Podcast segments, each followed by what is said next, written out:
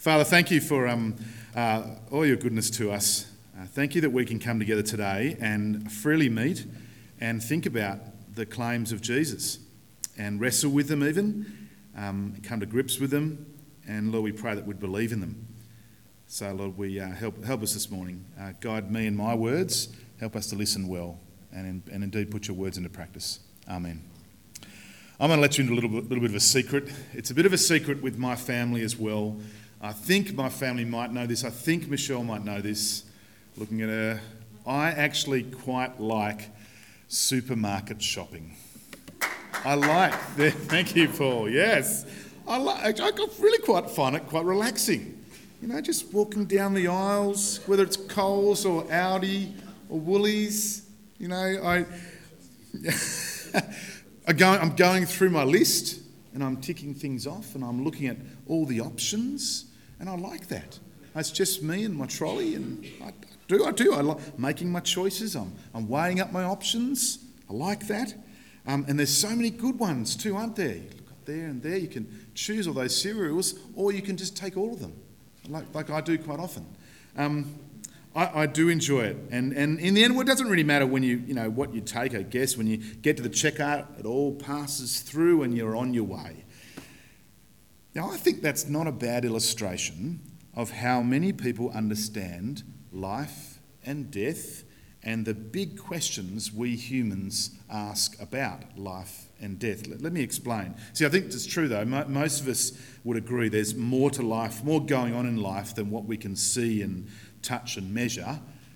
See, we're surrounded by a supermarket of ideas, opinions, religious thought, and worldviews. And for many people, when it comes to, let's just call it the checkout, all right? Keep the analogy going.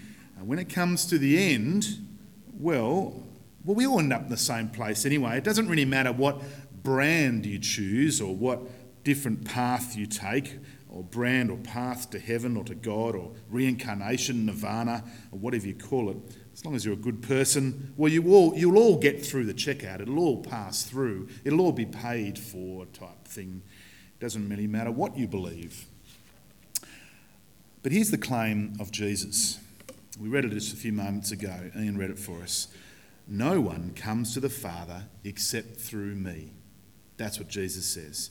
He's the only one who will get us through the checkout.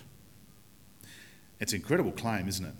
That it's only through Jesus that we can know God. That's what he's saying.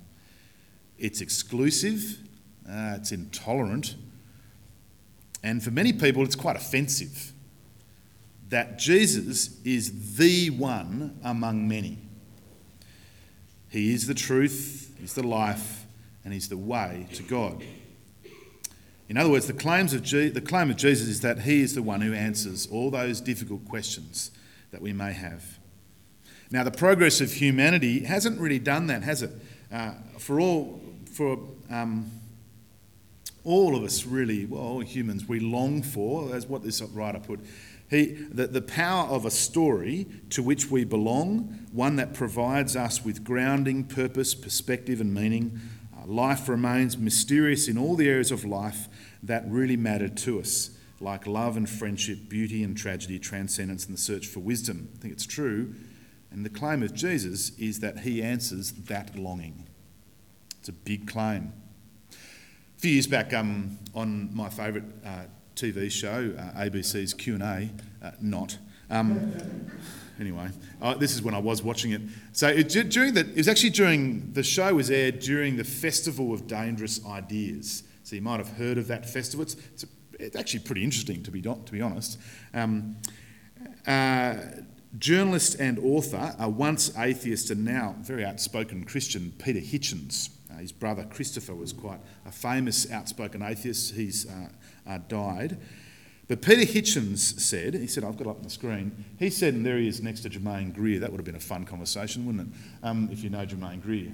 Uh, the most dangerous idea in human history and philosophy remains the belief that Jesus, that Jesus Christ is the Son of God and rose from the dead.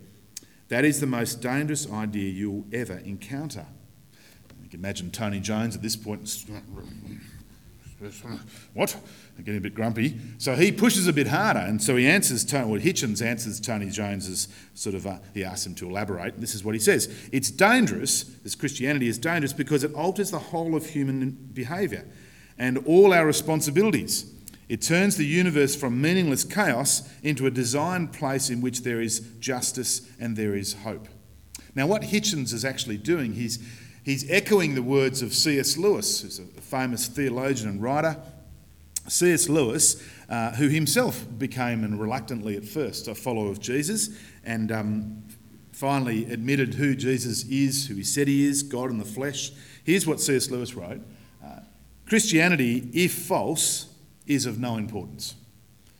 And if it's true, it's of infinite importance. The only thing it cannot be is moderately important. I think it's true. I think it's right. Now, how do we respond then to the claims of Jesus?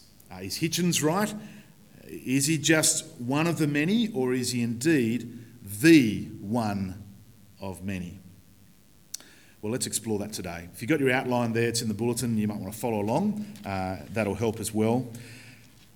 Let me begin by, by, well, I've sort of begun already, haven't I? But let me, let me continue by telling you about this. Um, there's, a, there's an old parable, I guess you call it a story, uh, of several blindfolded or blind children who are climbing all over an elephant. Now, the story, the different versions of the story, and uh, some of them are children and some of them aren't.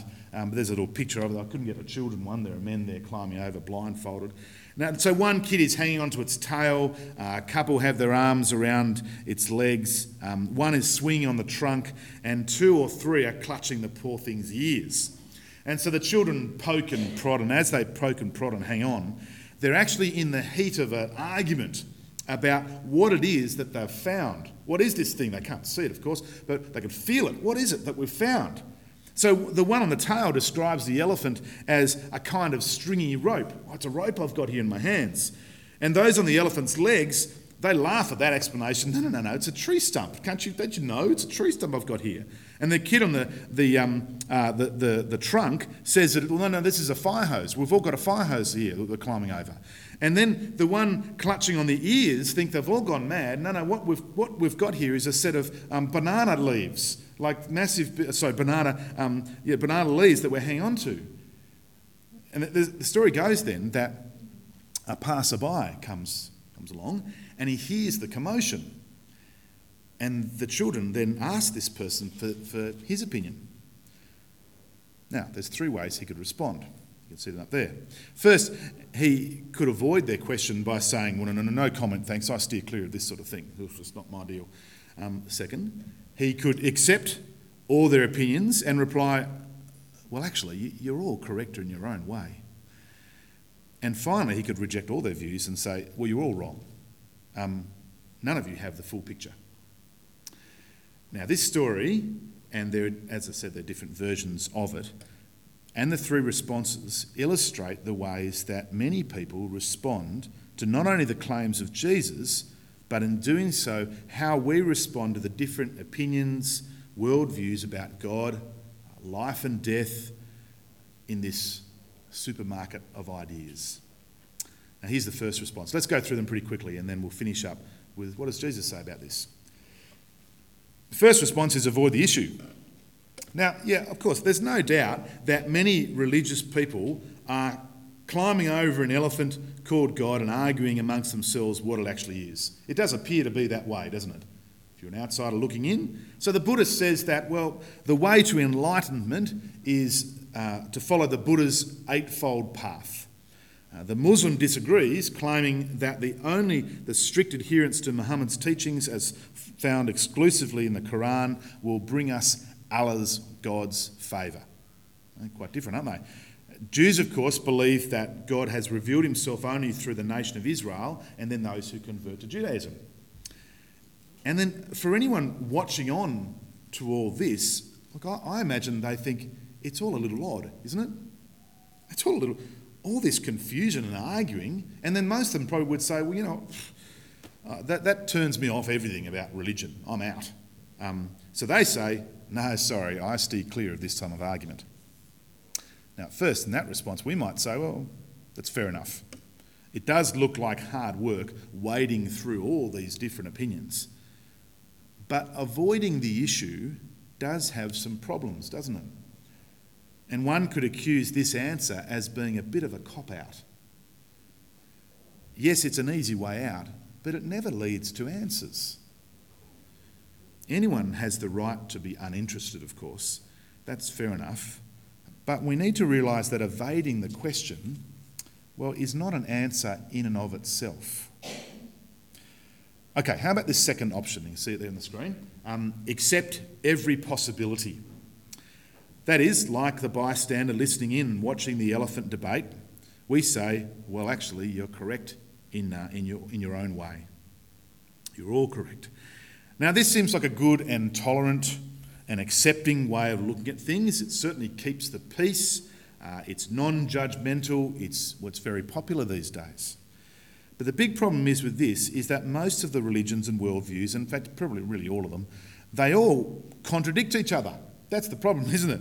For example, his Hinduism teaches that there are millions of gods, but Jews claim there's only one. Now, I, I, consider myself okay at maths and I can work that out. A million is not one. It's very different, isn't it? Very different. Um, Buddhism claims that, the, that everyone is reborn after death to come back as another creature, so reincarnation. But Muslims, the teaching of Islam, say that people just live once and die once. Now, they can't both be true, can they? Uh, and we could go on for a while too if we had more time. It just doesn't make sense to say that all religions are true when they are different on so many levels. If two people make a contradictory statement, they can't, we, we can't accept them both, can we? Either one is right or the other wrong, or of course they're both wrong. We need to be careful that we don't, as one author wrote years ago, that our minds don't become like sewers. In other words, accepting everything and rejecting nothing. That's what a sewer does, doesn't it? Okay, let's go to this third option then that we reject every possibility. Uh, we reject all the options as false. Now, to many people, this seems like the best option. It seems arrogant to expect to know the answers to the really huge questions of life. How can any religion answer the questions like who is God and, and what is he or she like? Uh, are there many gods or just one? How do you get to know God? Is there life after death? They're big questions. It's a bit arrogant to say that one religion has all the answers. What chance have we got working out the solution to these questions on our own? And for many people, it's just too hard, so we, we decide to reject them all. But what if we had a revelation? What, what if we had some piece of information that we could have never discovered ourselves, which answers all those questions. Let me illustrate for a minute. I need you to help me out with this one, okay? I want you to try to imagine or guess what my first car looked like. Now, it's not an easy thing, is it? Okay? Uh, you might, like, um, I reckon you'd come up with some pretty intelligent suggestions. So you know that I, I, if you know me, I, I don't mind a bit of four driving. And so maybe my first car was a four drive. That would be silly of me to have a first car like that, but that's the sort of person I am. Um, uh, and of course, it was a while ago, so it's probably fairly cheap, a cheap four drive. So we're not talking like a, I don't know, a Lexus or something. Um, what colour might it have been? Uh, well, it's hard, getting hard now, isn't it? You don't really know. In fact, maybe would have been a Toyota or a Land Rover. Ah. In fact, we're really only guessing, aren't we? But what if I showed you a picture? So here's my first car. Here it is. There it is. It was red. Did anyone guess red? Hey, if people, oh, Michelle, that's not fair. Uh, well done, Brennan, Kath, well done. There it is, there's my first car. Um, I'm still paying off the debt from that car. No, just kidding. Um, but uh, there we go. There's my first car. It's red. It was a four drive, and Nissan Patrol. Um, I'm showing you the picture here because now you don't need to speculate. Oh, you've got the photo of it, uh, nicely scanned from, I don't know when we bought that car, but 1990 six or five or something, I don't know, something like that. But you don't need to speculate anymore. Here's the photo, and the photo, of course, reveals the car. Now, that's what a revelation is, isn't it? Something which tells us about God so we don't have to speculate. Now, the question is Has God ever personally revealed himself? Where's God's photo? Is there such a thing? Muhammad, Buddha, uh, Joseph Smith started the Mormon um, uh, religion, uh, Moses, Confucius, and all those other great founders of, of um, religions. Well, I'm sure they were amazing and interesting people. But none of them ever claimed to personally reveal God. None of them ever said, Look at me and you'll see God. There is, however, one exception, and that is, of course, Jesus. Probably the most outrageous claim that Jesus ever made, a dangerous, if you believe uh, Peter Hitchens. Jesus says that he is the photo of God, that he is the, he is the one among many. You know, after Jesus um, uh, said to his disciples in John 14 6 that he is the only way to God, the Father, uh, to heaven, and that he's going to the cross. That's where he's going to prepare a place for them. One of the disciples, you can imagine this, is a pretty intense uh, dinner. Jesus is going. The disciples, the disciples are freaking out just a little bit. And, and so the disciples, one of them asked Jesus to reveal God to them. He says, This is Philip. Philip, he says, Show us the Father, and that'll be enough. And then, and then this is what Jesus said in reply. We read it before. Don't you know me? Jesus said uh, to Philip. Even after I have been among you for such a long time, anyone who has seen me has seen the Father. How can you say, Show us the Father? Don't you believe that I am in the Father and the Father is in me? Now, look, maybe Jesus was a crazy person. Maybe he was a, a liar.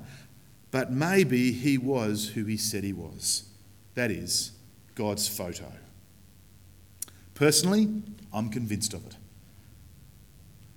I'm convinced of it that when I'm confronted with the evidence of Jesus' life, his death, and his resurrection, I'm left with no other option but to conclude that Jesus is who he said he is God in the flesh, God's supreme revelation, God's photo the way, the truth, and the life. You remember the story of the blindfolded kids and the elephant? Uh, the story is often told to argue that religion is simply a guessing game in which we're all blindfolded and we've all got our own opinion. But there's some problems, aren't there, with that? Yes, okay, each child has their own opinion. But the fact of the matter still stands. It wasn't a rope. It's not a tree trunk. It's not a couple of banana leaves or a fire hose. It's an elephant. It's what it is. Regardless of what each kid thought, truth is truth. It simply took a broader vision to see it. Only one person in the story actually saw things as they were the bystander, who saw the whole picture like a photo. And that, of course, is what Jesus is to us. You know, if you were the bystander, just think for a minute. If you're the bystander and, and the children asked you for your opinion, would it have been arrogant or unloving to tell them what you saw? Because that's what's often thrown, that's the accusation thrown at Christians too, and, and thrown at Jesus himself, that it's intolerant and close minded of Jesus. Arrogant, indeed, when he says that he's the only way to God. Let's play a little game for a minute. I hope no one's flying tomorrow. Um, imagine this you're on a plane. You're, you're excited. You've, you finally got on the plane. You're about to go away overseas. Anyone going overseas tomorrow, just in case? Good, that's excellent. It might, might take a while to get over this. Um, so we're flying a plane. We're getting ready, and uh, we're excited. We've got our iPad. We've got our you know books and magazines to read. We've got a good seat. We're good to go. It's a bit of a long flight, and so after takeoff, you, you take a bit of a nap. All right.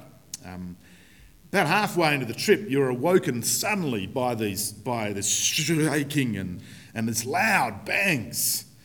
And uh, the flight attendants appear, and, and then telling everyone to stay calm. And as they walk up and down the aisle, but then the oxygen masks drop down in front of you, and people start to panic and a few screams. The captain comes across a loudspeaker and, and says, um, The plane has received some heavy damage due to an unexpected storm, and we need to have an emergency landing. Oh, great, you say to yourself. Uh, the attendants give instructions on the emergency protocols, and, and then they take their seats. You're holding onto your seat, crash position, or whatever you do, and the plane lands violently, but you're there. But as soon as you land, well, you start smelling a bit of smoke, and there are some fires starting to break out amongst the in the, in the plane. Well, the captain again comes on the loudspeaker and again tells everyone to stay calm and, and use the exits on the left wing of the plane. That's the only really safe exit over there. Now, is the captain unloving for telling the passengers that they can only use one exit. There are other exits, right, aren't there? What about, what about the ones at the front or the back or the, the right hand side of the plane? Why can't we use those? Well, that's because the captain knows which exits are safe. It's not unloving to rule out exits that are not safe. In fact, the most loving thing the captain can do is, in fact, what he's done tell us which one is safe. And, friends, that, of course, is the truth about Jesus. Jesus says he is the only way to know God, he's the only way to the Father, he's the only way to heaven. There are no other ways, and there's no other safe exits. In this uh, supermarket of religions and worldviews, Jesus says that he is the one among many. So, can I encourage you today to respond to Jesus? Maybe today's a day simply if you've already responded to Him and you trust Him and you want to live your life to Him, you respond to Him in thankfulness that God has actually shown Himself and what He's like in, the, in Jesus. But maybe today's a day, today where, where you want to talk a bit more, you want to think a bit more, or today's a day when you say, I'm actually going to trust Jesus from now on. He's the captain in that story who shows us the safe exit. In fact, by his death on the cross for our sin, he makes the way to the Father, the way to heaven, a safe one. How about I pray? And then if anyone's got a comment or a question, we can ask it. We'll see that takes us, hey? Let's pray. Father, thank you for um, uh, the Lord Jesus. Thank you that you sent Jesus to die on the cross for our sin. Thank you, Lord Jesus, that you gave yourself up for us. Lord, thank you that in Jesus we can know you. Uh, that is, that is your photo. Lord, we pray today as we, we hear about the claims of Jesus that we would indeed consider them, be thankful for them, and, and maybe even start following Jesus today, putting aside our life before and uh, looking ahead to putting you, Lord God, as our, our, our Lord, our boss, our Saviour. Lord, thank you for today. Um, in Jesus' name we pray. Amen.